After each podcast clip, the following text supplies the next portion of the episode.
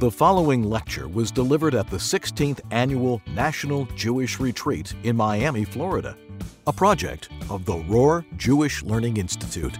We hope you enjoy it. We encourage you to visit jretreat.com for information on upcoming retreats. Rabbi Beryl Bell now presents his lecture, Kosher in the Post COVID Age. I was asked to speak about the kosher in the post COVID era, if you want to hope, call it that. We all hope it's the post COVID era, whatever the case is, but it's not just COVID. There are a number of changes that um, have a major impact on uh, changes in the world of kosher. But in order to explain them, I need to go over such as some general background about things in the world um, that relate to kosher and if any of you, uh, years in the past, some of this might be repetitious if you've been at any of my sessions in the past. Um, I tell people that I think if the non Jews knew what was going on with their food, a very, very large percentage of them would be eating kosher.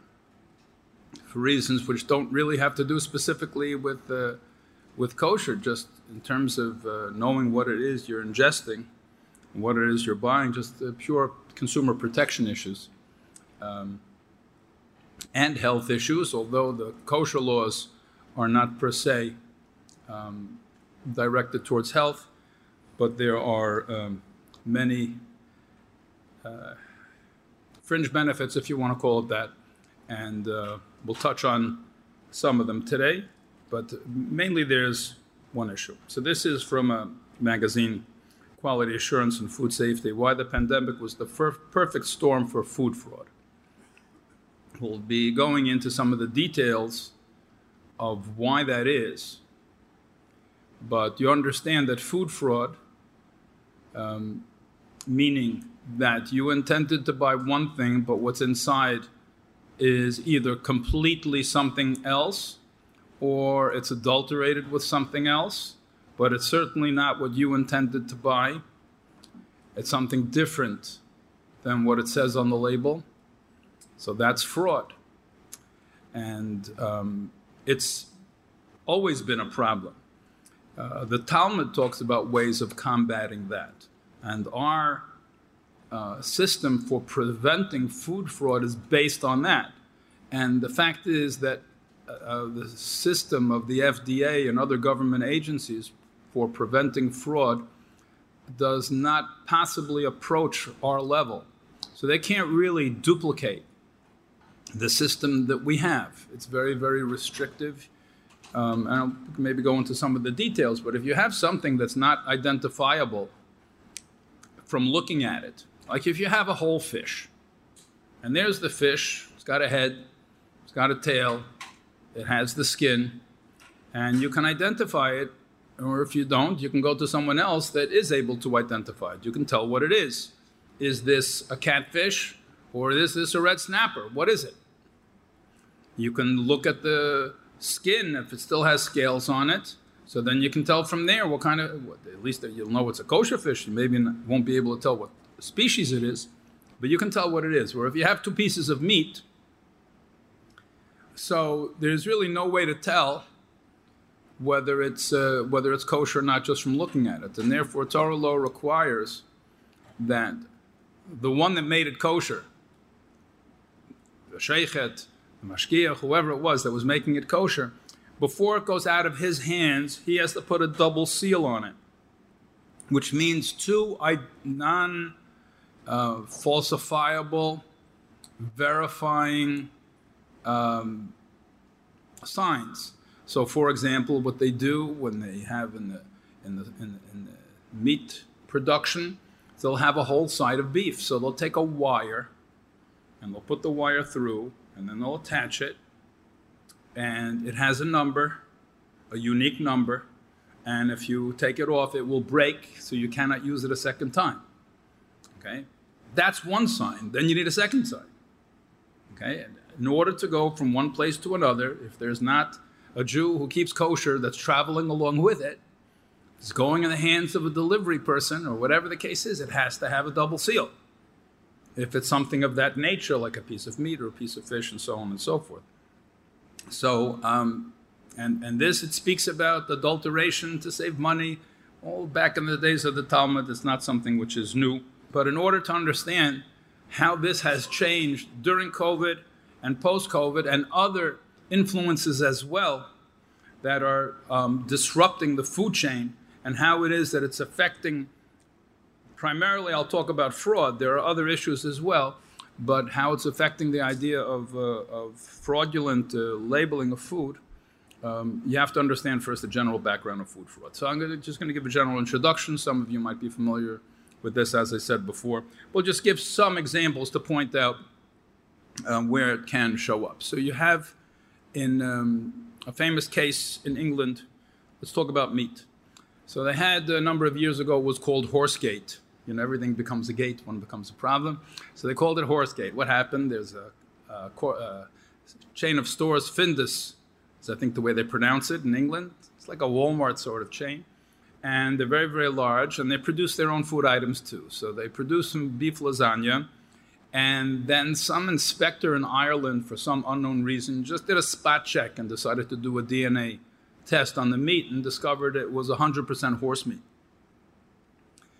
And um, although it is legal to sell horse meat, but you have regulations and you have certain places which are supervised.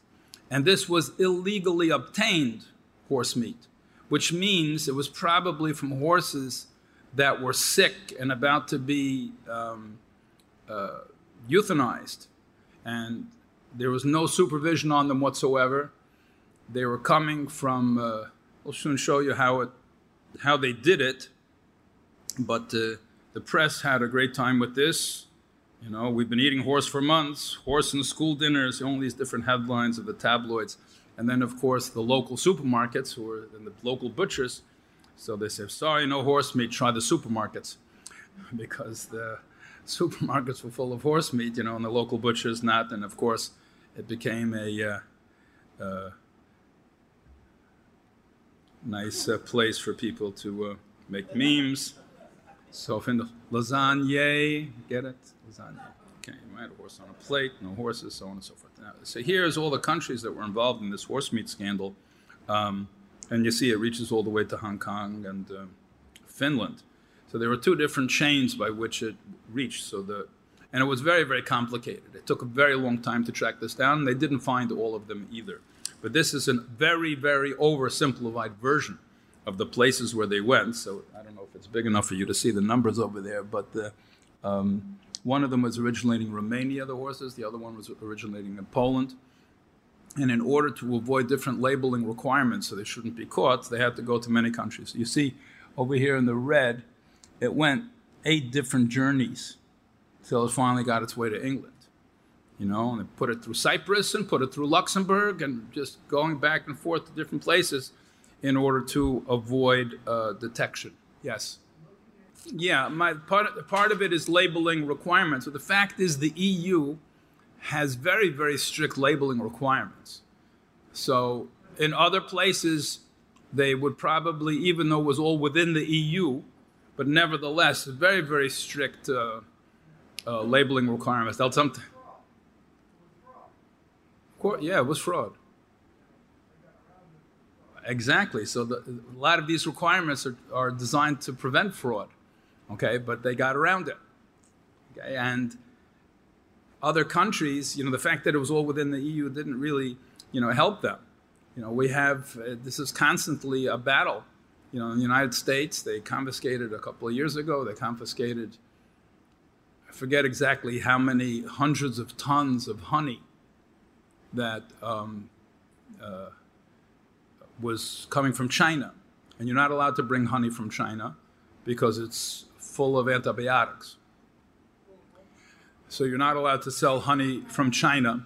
Honey from China you can't sell in the United States because it's full of antibiotics. Okay, so what do they do? They take the honey from China, and then I forget which country it was, but they they uh, sold it to someone who repacked it and said, you know, you need country of origin is one of the ways of helping track things. So what do they do? So they repack it, and they went. They're proud. I forget. I think maybe Indonesia, product of Indonesia. So it was in Chicago, and somebody, one of the inspectors, looks and says, Indonesia does not export honey.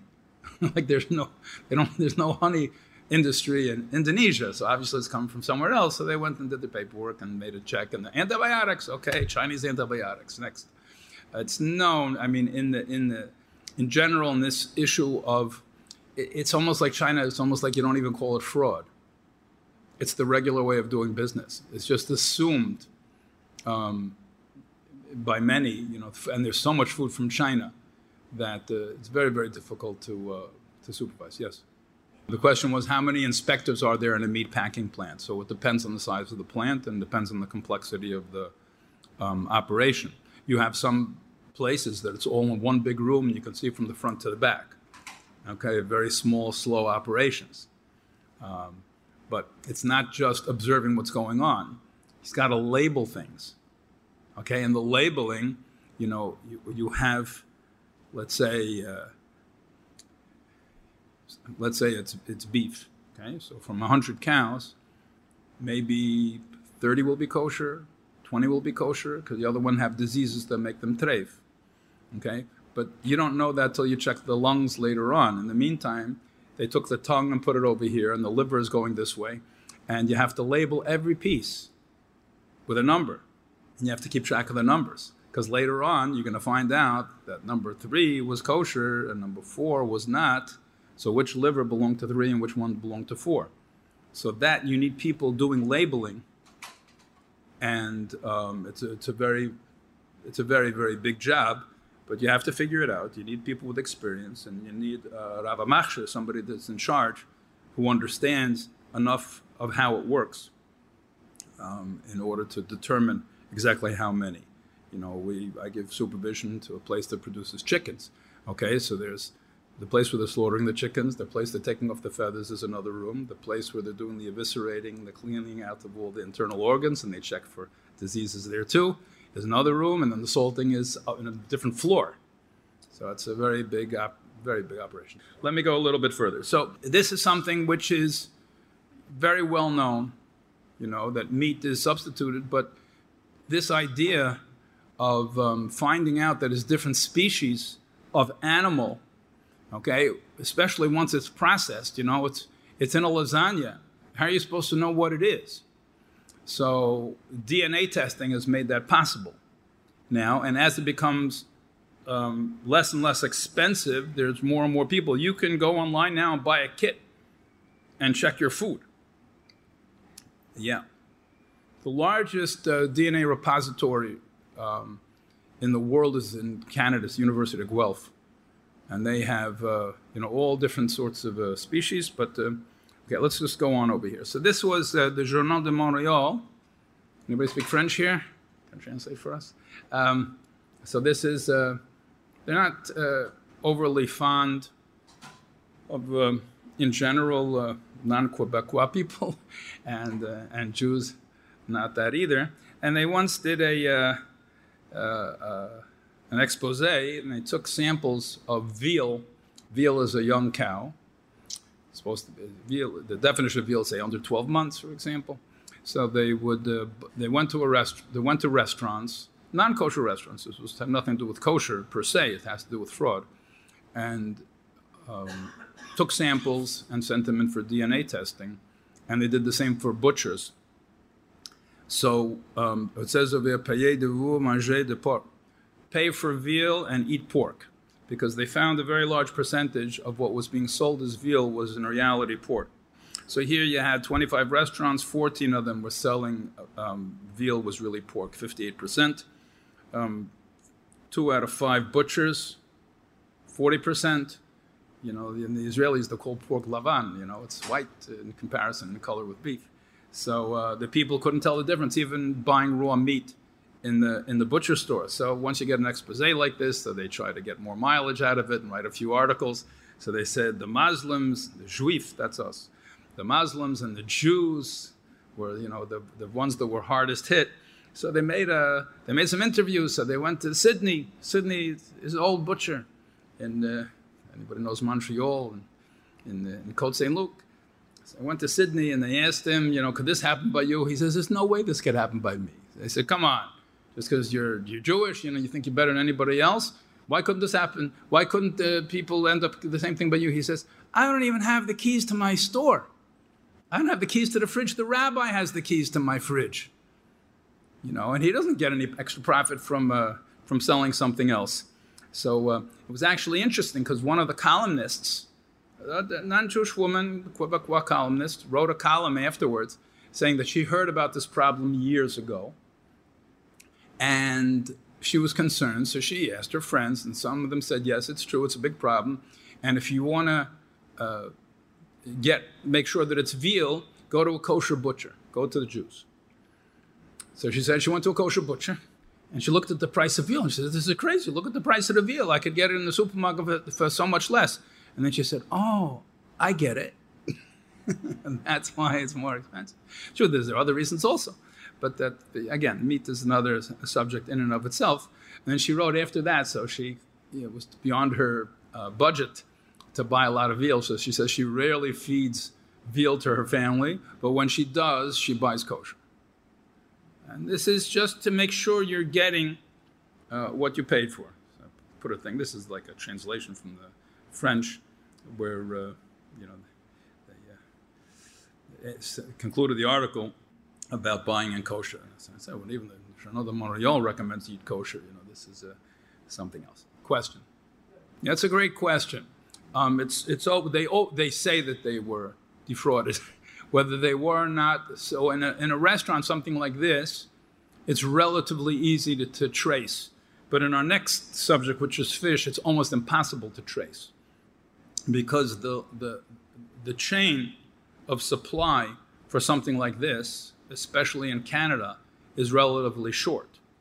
Okay, so there's only a certain number of people, so they might be able to show you an invoice for veal and say that they were sold by a supplier, um, something different. The butcher shop would not be able probably to get away with such an argument, but the restaurant might be able to get away with such an argument. And they could plead innocence. But when it comes to the next subject, which is that of fish, major problem. So this is from CBC. And it just happens to be, you know, an article here you can find in any one of the 50 states. You just Google fish fraud and you'll find what's going on over here. Here, think you're eating tuna, think again about mislabeled, uh, mislabeled fish. That is probably for the kosher consumer today the biggest problem, the things that we have. Because the Jews, if you're, we're not worried about pork being uh, substituted for veal in a kosher restaurant because the veal is also no good for us. It has to be kosher veal. So we have a system with mashgichim, and if something comes without a proper seal, um, identified with an acceptable kosher supervision, so the mashgiach is going to reject it. So we can't eat in those restaurants anyway. So we're if somebody's eating kosher, so they're automatically protected from that type of um, that type of fraud. But when it comes to fish, you know, it used to be that you know the people the, let's say in the 20th early 20th century the people that were like really really careful about kosher the meat industry uh, the state of uh, kosher meat was was uh, not in a good place to put it mildly at the turn of the century beginning of the 20th century. And from then came the idea that if you really want to keep kosher eat fish. Okay? Today i don't know if it's the opposite but the many many more problems when it comes to fish I mean, there, there's issues obviously in meat uh, supervision too, but fish is like totally, totally out of control. And people think it's fine, and they'll have a sign that says that it's uh, such and such a type of fish. Uh, if you're like me, that uh, I don't speak too much French, you know, so the English speakers in, in, in Montreal, so like you fake it basically. You know, you, you sort of guess you see something and it, okay, so a pamplemousse, you can't figure out what a pamplemousse is unless you learn the translation. But it's pretty easy to learn because it's got a grapefruit stuck in there and it says pamplemousse. So you figure out, now I know what a pamplemousse is. Very good. But when you go to the fish store and it says basa on it, B A S A, so what would you guess that is? Bass, right? So bass is a kosher fish, no problem. The only problem is basa is not bass. It is Vietnamese catfish. And it's not a French word. It's a word that the Vietnamese made to get around catfish tariffs in the United States. Okay? So uh, it's really, the Zohar says that this world is Alma de Shikra, it's a world of falsehood, but they have really uh, uh, brought this to its uh, pinnacle of perfection um, to avoid being detected. Um, so even the tests, the laboratory tests, they have to keep changing the laboratory tests because they find ways of falsifying the laboratory tests. So I don't know if you're familiar when they had the baby formula um, case in China. First, it was in the pet food from China, and there were many, many animals that were becoming sick and dying, domestic pets, dogs and cats. And then it turned out baby formula, they found melamine. Melamine first in the animal food, then they found the baby formulas. There were a bunch of babies, not only that got hospitalized and sick, but there were a number of them that died. And they ended up, so China, they don't mess around, so they found the people they did it and they executed them. You know, that was, uh, that was, uh, why? Because it hurt the economy, because people stopped buying Chinese formula, baby formula. Why in the world would you put melamine in, in baby formula? Because in order to, sh- to show certain benchmarks you have for quality control that the government checks, to make sure it has sufficient nutrients and sufficient uh, uh, quality levels, you can get by and fool the lab test because melamine also has that chemical. So they put the melamine in order to pass the lab test. So, in other words, the system of supervision from the government was responsible for the fraud. They wouldn't have put in the melamine if not for the supervision.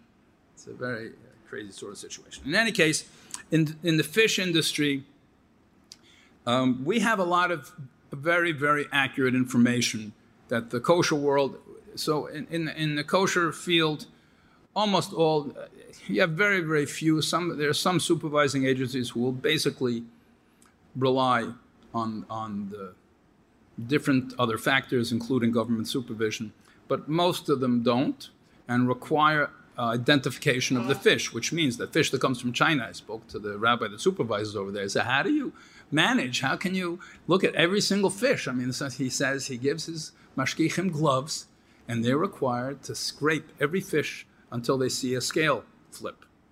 So they get very fast at it, you know, you different fingers on different fish, you know, and things are going by at great speed.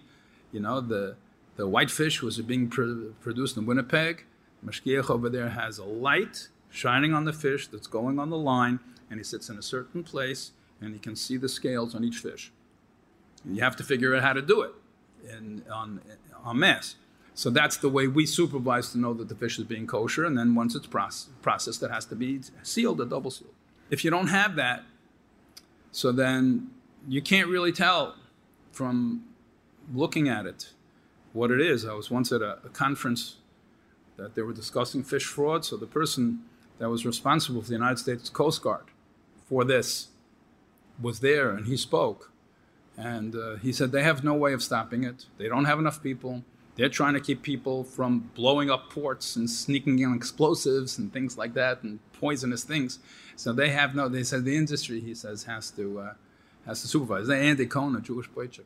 Um, so I asked him, "Can you identify a fish from looking at the flesh of the fish?" He says, "No." No, nobody can do that. I said, what about if you have the uh, just a, a, piece of fillet? You have a whole fillet of that? He says, no, nobody can do that. He said, what do you need? He says, I need a head, a tail, and, uh, and the skeleton. I said, great, you just quoted the Talmud. Yeah, that's what it says by us. That's what you need. Um, in any case, um, if you go to a, an, uh, a sushi restaurant that does not have kosher supervision, you order white tuna. It turns out that the testing that they've done show that your chance of getting white tuna is about zero. Okay, it's much too expensive and nobody can tell the difference. Probably most people that have ordered white tuna in a sushi restaurant have never eaten it in their life. And the way that we have, we know this, we don't have that many, we, we don't supervise non-kosher sushi restaurants, right? It's not our business to know what's going on over there. The reason we have so much information is because of this organization called Oceana. Can't really read it. It's, uh, against the, against the background, fight seafood fraud and illegal fishing. They are in environmental protection. And endangered species. So they want to make sure that the endangered species in the fish world are not being caught and overfished, and uh, to save the oceans and so on and so forth. So these environmental, I don't know about all of them, this one is very, very, very well funded, and they do very, very good research, and they're doing DNA testing all over the place, and they're constantly giving out their reports, and they're the ones that uh, came up with this uh, sort of information, the extent of, um, of how great a problem it is. This was just one of their uh, reports um, that, uh, so you can see the, the red is uh, mislabeled species of fish, and uh, the blue is uh, correct. So in a grocery store, it was only 18%. I mean, 18% mislabeled is also pretty bad, right? Okay. Restaurants, that goes up to 38%, and in the sushi store, 74%. That does not mean the 74% of the fish over there was a different species. I mean, 74% of the sushi stores had uh, were serving one species, where in reality it was a different species. Again, they were looking for fraud. They were not necessarily looking for kosher. That was not their business. But once something can be sub- substituted, it's really impossible to tell from looking. So you can see on the right and the left. I'm not going to go through each of them individually, but this is um, there are two different species, the right and the left, and to the naked eye, um, very difficult to, uh, impossible to identify. Um, as I mentioned, the question was brought up before about um, the food chain that the person can claim that they uh, they themselves were a victim of fraud. And in the fish, there's so many steps from the time it was harvested. It could be caught in the ocean. A large percentage of it is farmed um, aquaculture, as they call it, and um, was sold to one person, to another person, to another person, and who changed the label on the box from catfish to halibut. You know, go find out who did that. So here's just a case to give you the, the magnitude of the fraud. This is from 2010. Very rarely do they catch anybody that they're able to prosecute them because they always blame it on someone else. And to find the Moshe Zuchmer, find the person that really did it, is uh, often impossible. Here's somebody they caught, Thomas George, was sentenced to 22 months in prison for importing falsely labeled fish from Vietnam, evading over $60 million in federal tariffs.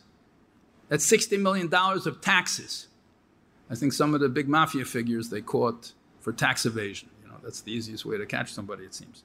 As well as up to half a million dollars in other mislabeled fish. You know, like that was and half a million dollars of fish and 60 million in, uh, in, uh, in, in, taxes. Okay, so the problem is very, very broad. It's a very big problem. Um, and this is in general, and this is all pre COVID. My subject is about COVID and what COVID and subsequent to COVID has made this much, much worse. But it was a bad enough problem beforehand. You had a question before, I'm sorry. Skin on is not sufficient unless it has scales if you can see the scales, which usually it doesn't because they took the scales off. Now, if you're skillful and you can see, somebody can show you many fish. First of all, there are some fish that by the time you catch them, they lost their scales. So mackerel, for example, really doesn't have any scales, and you can't tell. You know, if it's a big mackerel, to tell the difference between a piece of mackerel, I don't know, baby shark or something like this, you can't really tell the difference to certain species um, just from looking at the skin. Tuna, Tuna also loses most of its scales. In order to be a kosher fish, it doesn't have to have scales when you catch it. It has to have scales sometimes, it has to have at least one scale in the course of its lifetime. And many of them lose their scales once they're caught. Famous story from the Ramban that, uh, that there was fish that were assumed to be uh, kosher. I heard from one of my teachers, he was in Japan after the war, and the Sephardic Jews in Japan were eating flounder. You know, in Poland and Lithuania, they didn't see flounder. And the flounder that they had over there, at least, did not have any scales by the time you caught it. They said, How are you eating it? I said, Listen, these people are starving. I said, You don't want to eat it, don't eat it. But we have a tradition to eat it. And it turns out that it has, uh, uh, it does have scales. But uh, tuna usually has some scales. I once had a mashgiach, you know, call me, you got a big side of tuna in a sushi restaurant, you can't find any scales. What are you supposed to do with it? So I found for him a scale. Okay, so now let's get. This is from the EU, European Parliament question. Europe wide fight against the agro mafia. so I got it, agro mafia. It turns out I, I have a few slides on this, and it's not just that it's coming from the mafia, but it's just something that since they deal in volume, um, they've become a, a large a subject of, uh, of uh, pursuit. And basically, it, it, turns out that the, the, the mafia has discovered you can make more money in food fraud than you can in drugs. So, as an example, although it doesn't have major kashrus implications, for Passover maybe, but the rest of the year not, the most falsified item, you know, including everything, not just food, in, in Europe is olive oil, ex, Evo, extra virgin olive oil. Um, and, you know, they're selling more um, extra virgin olive oil made in Italy than Italy produces. You know, there's some cases where the fraud is very, very clear. There's a type of very special type of honey that comes from Australia and it's being sold like 10 times more than the than the, than the Australia produces. So here's a, a case that um, recent investigations, the two of the, the Camorra is like mafia-like, but not the mafia. They made a deal, gives them near total control of fruit and vegetable transport in many parts of southern Italy. The annual turnover by these agro-mafia groups is put at 16 billion euros per year. Okay? 5 billion euros in Sicily alone, where the involvement of organized crime has led to a 300% increase in consumer prices. Okay, I'm sorry, I didn't make myself clear. We're still pre COVID now. This is before COVID makes things worse. Okay, this is just what's going on over here. So here's another uh, number of uh, they say the profit margins on uh, counterfeit olive oil can go as high as 700% profit. And they say that you can sell for $50 a gallon falsified olive oil that costs $7 to produce. Profit margins three times higher than that of cocaine. So they found themselves a good business. Here, olive oil fraud.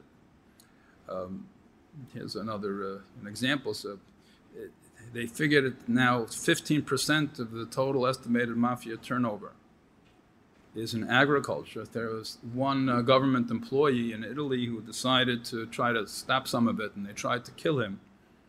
Um, so here they quote him over there Giuseppe Antoci says, with profit margins as high as 2,000%, why sell drugs or carry out robberies? There's a lot of uh, money in this. Okay, so this is all still pre COVID, yes question. The question was, I'll rephrase your question. Um, what's the best? What's your best bet for making sure that when you're buying extra virgin olive oil, you're getting it? Maybe it's better to get made in Greece or made in Spain or made in Italy or something like that. And it's uh, they, the labels are just interchangeable. They'll just label it as whatever they can sell it at. But on that subject, again, as kosher-wise is concerning, they're replacing it with other oil. By them, fraud is extra virgin from another country. That's really not what's happening. They're using uh, lower quality um, olive oil, but it's still in general olive oil. In almost all cases, it's kosher, so it's not a major not a major issue. But if you want to research the subject, there are a few books now already out on the subject. It's been well researched in the press, and you can find online. All of the major kashrus agencies consider extra virgin olive oil although it, every year it gets a hotter and hotter debate, but it's still considered to be what's called in the kosher industry a group one ingredient. A group one ingredient means something that does not need supervision. So, like salt is a group one ingredient, water is a group one ingredient. So, extra virgin olive oil is still considered to be a group one ingredient. And it is. If it's really extra virgin olive oil, it doesn't need supervision. The question is, is that what you're getting?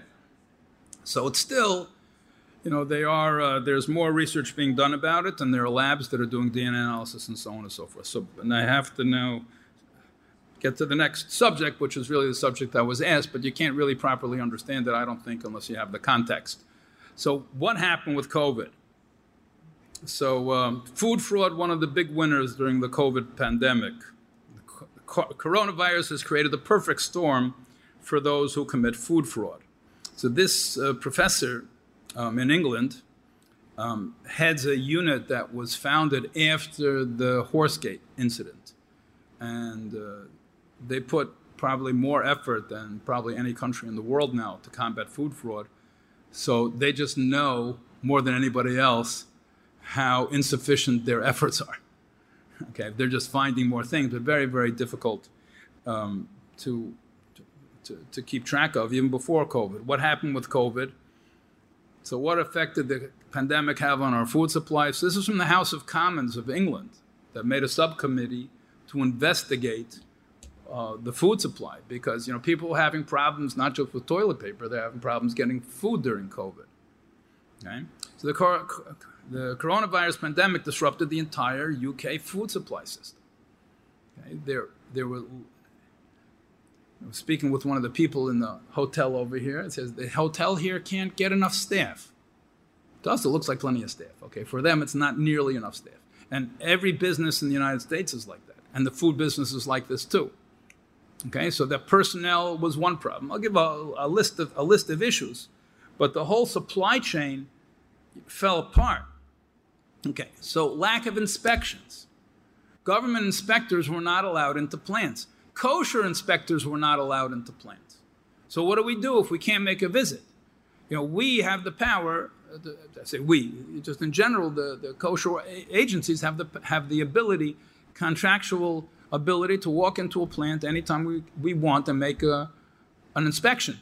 Some uh, do some with the MK in Montreal. So there's one place that we do not have access to without prior um, notification, and that's a wholesale mustard plant in Quebec. And the reason we can't walk in whenever we want is because we need the approval of the Department of Homeland Security of the United States. Mustard. Mustard, yeah. Mustard, you know, mustard gas. It's used as a weapon. You can make explosives out of mustard. You can kill people with mustard. okay, so there, they're selling huge amounts of mustard. So in order to walk into that plant, you need clearance. So that, okay, well, we'll deal with them. So we'll tell them, yes, we're coming tomorrow morning. And we'll tell them, as we have no choice. But it's a very simple, we're not worried they're going to substitute something we're not relying on the Department of Homeland Security. It's just the ingredients, the way the production works. There, there's nothing really non-kosher they would put in there. Anything they could put in there, it would be a kashrus problem, would be much more expensive. So we don't suspect they're going to do something to cause themselves to lose money. But in any case, getting into the plants was a problem. So we normally don't do um, televisits or paper audits.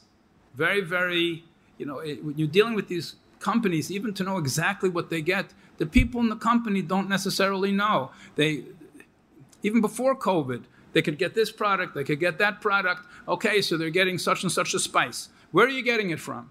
You're getting it from China, you're getting it from Afghanistan, you're getting it from Malaysia. Where is it coming from? They don't really know. whatever whatever uh, uh, cumin came into the came into to the delivery, that's what they got. And sometimes they order one thing and they get another thing. You cannot figure out what's going on until you send somebody physically there who sees what's going on. So what happens over, over here, when you can't even get into the place, how are you supposed to make an inspection? The same thing for the government inspectors. Okay, so that's something which this whole how how inadequate the inspection system was before during COVID came incredibly less adequate as a result of lack of inspections. Problem number one. Problem number two food shortages, the supply chain. Increased demand means the price goes up. So if you have a product and there's a shortage of it, so good, take a different product that you have, label it as something different, and sell it as that. So much higher profit margins for the people that are doing this sort of stuff. So decreased supply, I mentioned shortage of workers, shortage of products, and what's going on in the future. So now I don't know, people are aware of this. The whole situation with with fertilizer. People probably heard what was going on in the Netherlands with the farmers.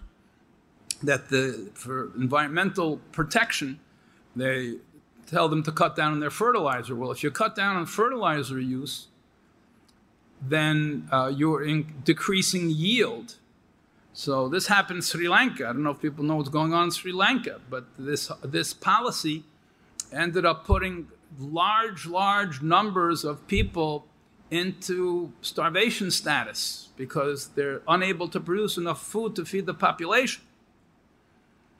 So, as a result of all of this, things become more expensive, there's less food available, so the profit margin becomes even greater. Another issue, okay, higher prices.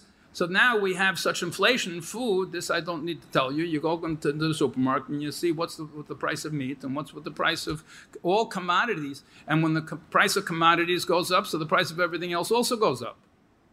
You know, one of the things that happened to the to the price of meat when they started, this was already years ago, when they started putting ethanol into the gasoline, um, supposedly for environmental reasons.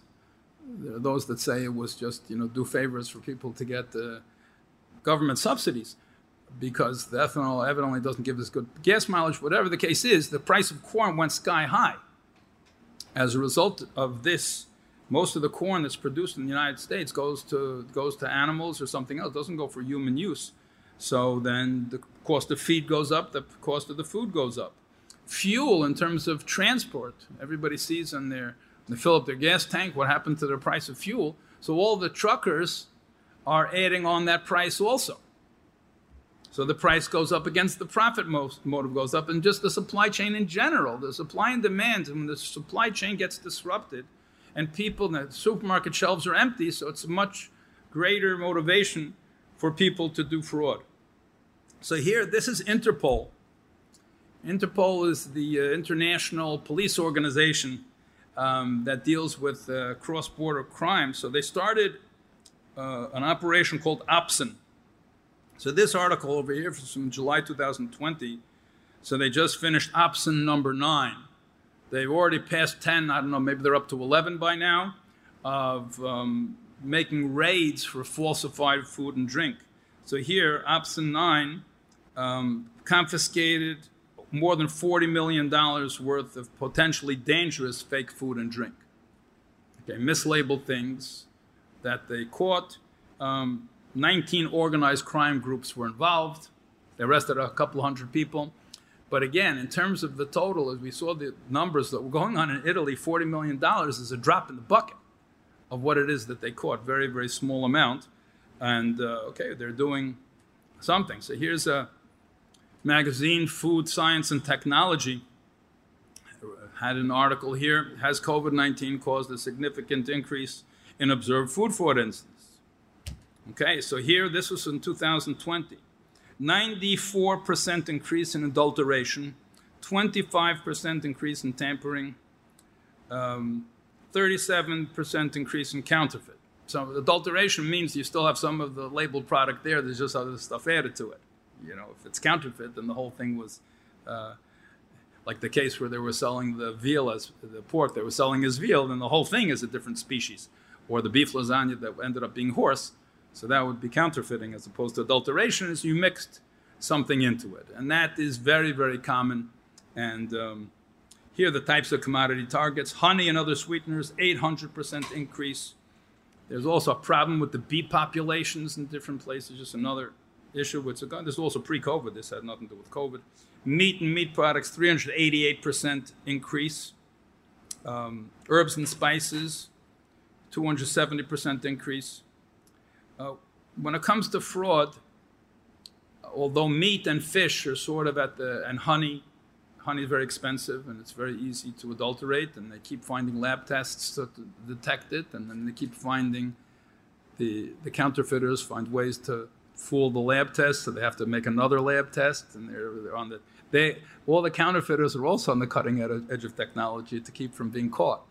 Um, in any case, I think probably the next scandal that's going to really make big news is spices. It's already hit in certain cases. You had a recall uh, a few years ago on turmeric.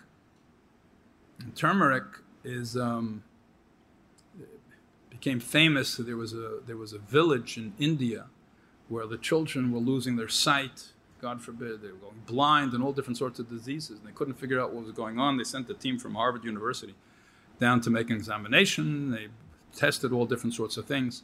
And then they finally found the culprit. The culprit was turmeric because um, they were actually consuming large, large amounts of turmeric in their diet, not only because it's part of their diet, but also because it's considered to be healthy. Well, it might very well be healthy if it's turmeric and just turmeric.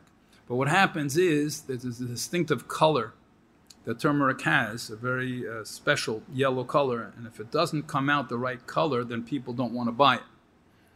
So they put in artificial colorings that contain lead chromate. So they were ingesting huge, huge amounts of lead. Um, and that was the, identified as the cause of all these health problems. Now, pure spices, again, I, I would like to, I, I'm telling you the truth now. I would like to tell you that eating kosher is 100% solutions for this, but it's not because there's no way, physically speaking, that you can give proper kosher supervision to avoid adulteration like that. Okay, nobody is going to pay the price of you would need supervision on the spices like you need supervision on the meat. Nobody's going to pay for that, and it's not even practical. You're you're producing a certain type of spice. It's being produced in I don't know Sri Lanka, and they harvest it 12 months a year. So what are you going to do? How are you going to supervise that? You could take a, a small amount of it, and it actually happened when they made a recall a couple of years ago. I started to say it was a recall in the United States of turmeric that was just randomly tested. They do very, very little testing.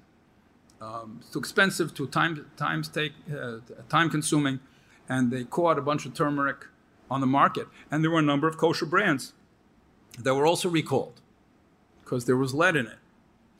So it's, um, it's something that the um, spiking inflation and the price of fuel and the shortage of labor, all of these things are just making much, much worse something that was in some fields a real problem, other cases a potential problem, and uh, it's just something that's going to need uh, probably more consumer awareness till people put their foot down and say that the government has to do something about it. But on the other hand, people want food and they want it at an affordable price. And anything that's going to drive up prices now, the government's not going to do. It's expensive enough as it is, and it's difficult enough to, to feed the population. Question. The question was like a whole piece. I don't even think I ever saw a whole piece of turmeric. But. Um, Okay, so if, the, the more, the, the less processed something is, the less chance that something's being done to it. Okay, it's not a guarantee that nothing's being done to it. You know, if you're able to identify a piece of turmeric, then all the power to you. But, but it's hard for me to believe that nothing happened to it on the way there. You know, the things are um, what sort of preservative they're using and what's their drying materials. But obviously, you're not when you're getting a piece like that, they're not going to be using food coloring on the inside of it. I guess you could peel it.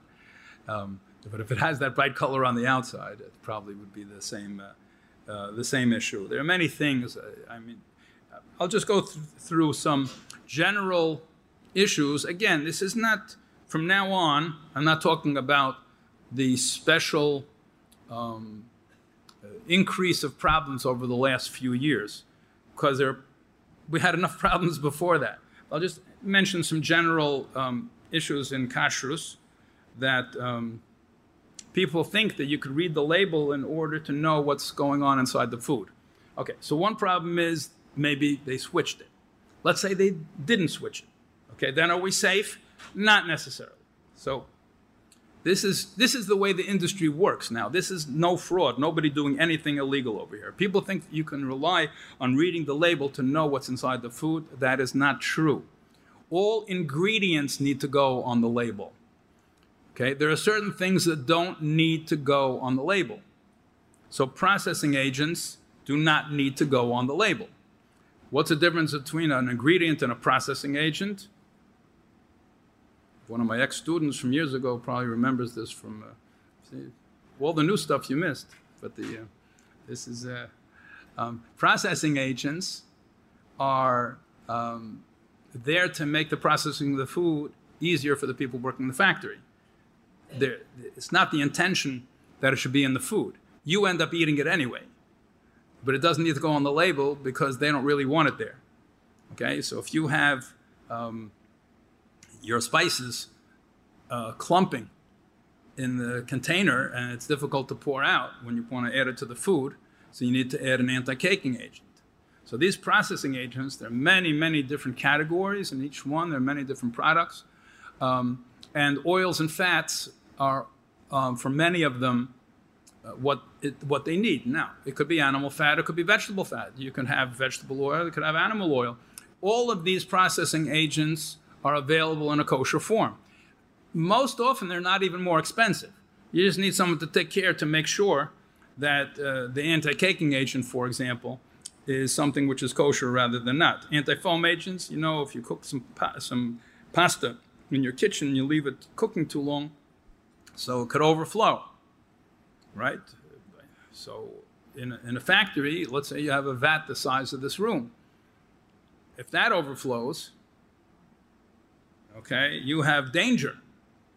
You have your profits, so to speak, going down the drain you know, because you you want to make sure that that doesn't happen. So you have to add an anti-foam agent, and all different sorts of agents. There's also small uh, percentages that, uh, since we live in an imperfect world, there are certain um, things in the food that the government calls unavoidable defect. You don't want it there, they don't want it there, but it's there. And in order to make it 100% pure, you wouldn't be able to afford it. So they have uh, what they call defect action levels that if it reaches a certain point, then they'll prohibit, they'll make a recall.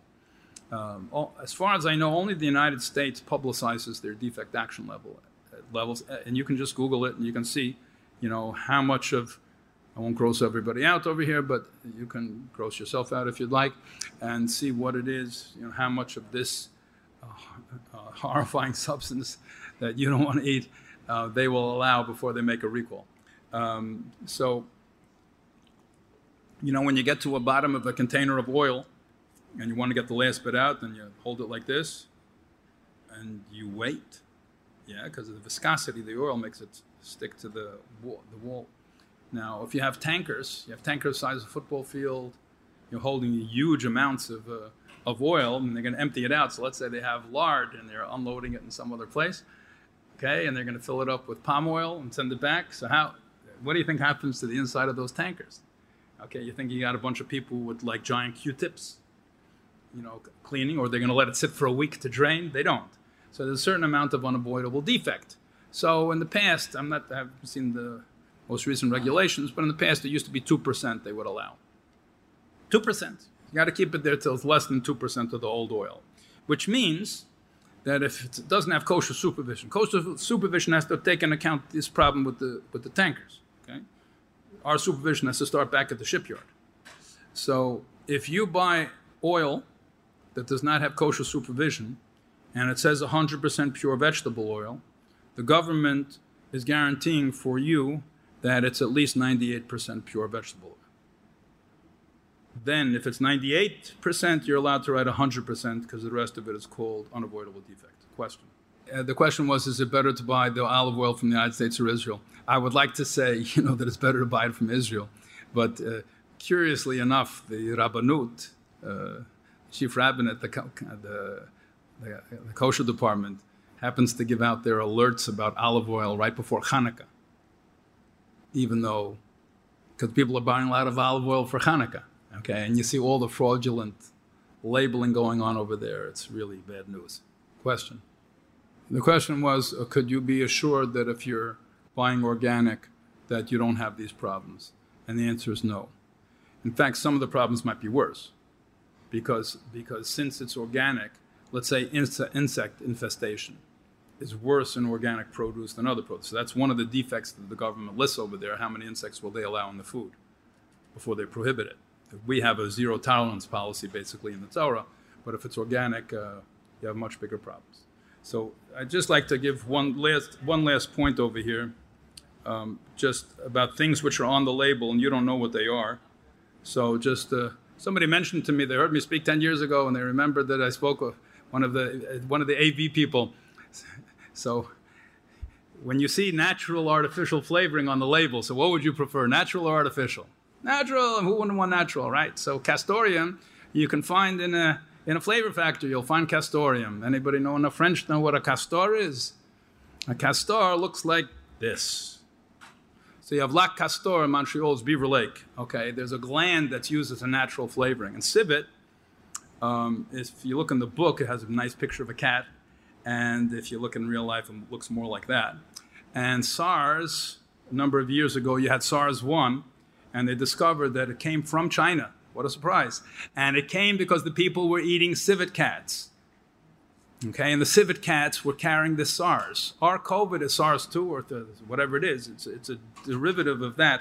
Civet is used as a natural flavor, and it shows up on the label as natural flavoring. And the reason is because cats are natural. Okay, so the fact that you have something organic and natural is not necessarily a guarantee. Keep looking for those kosher symbols, and I'll stay for some questions. Thank you very much. Please visit myjli.com to learn more about JLI's multiple educational offerings and TorahCafe.com to view highlights and lectures from past retreats.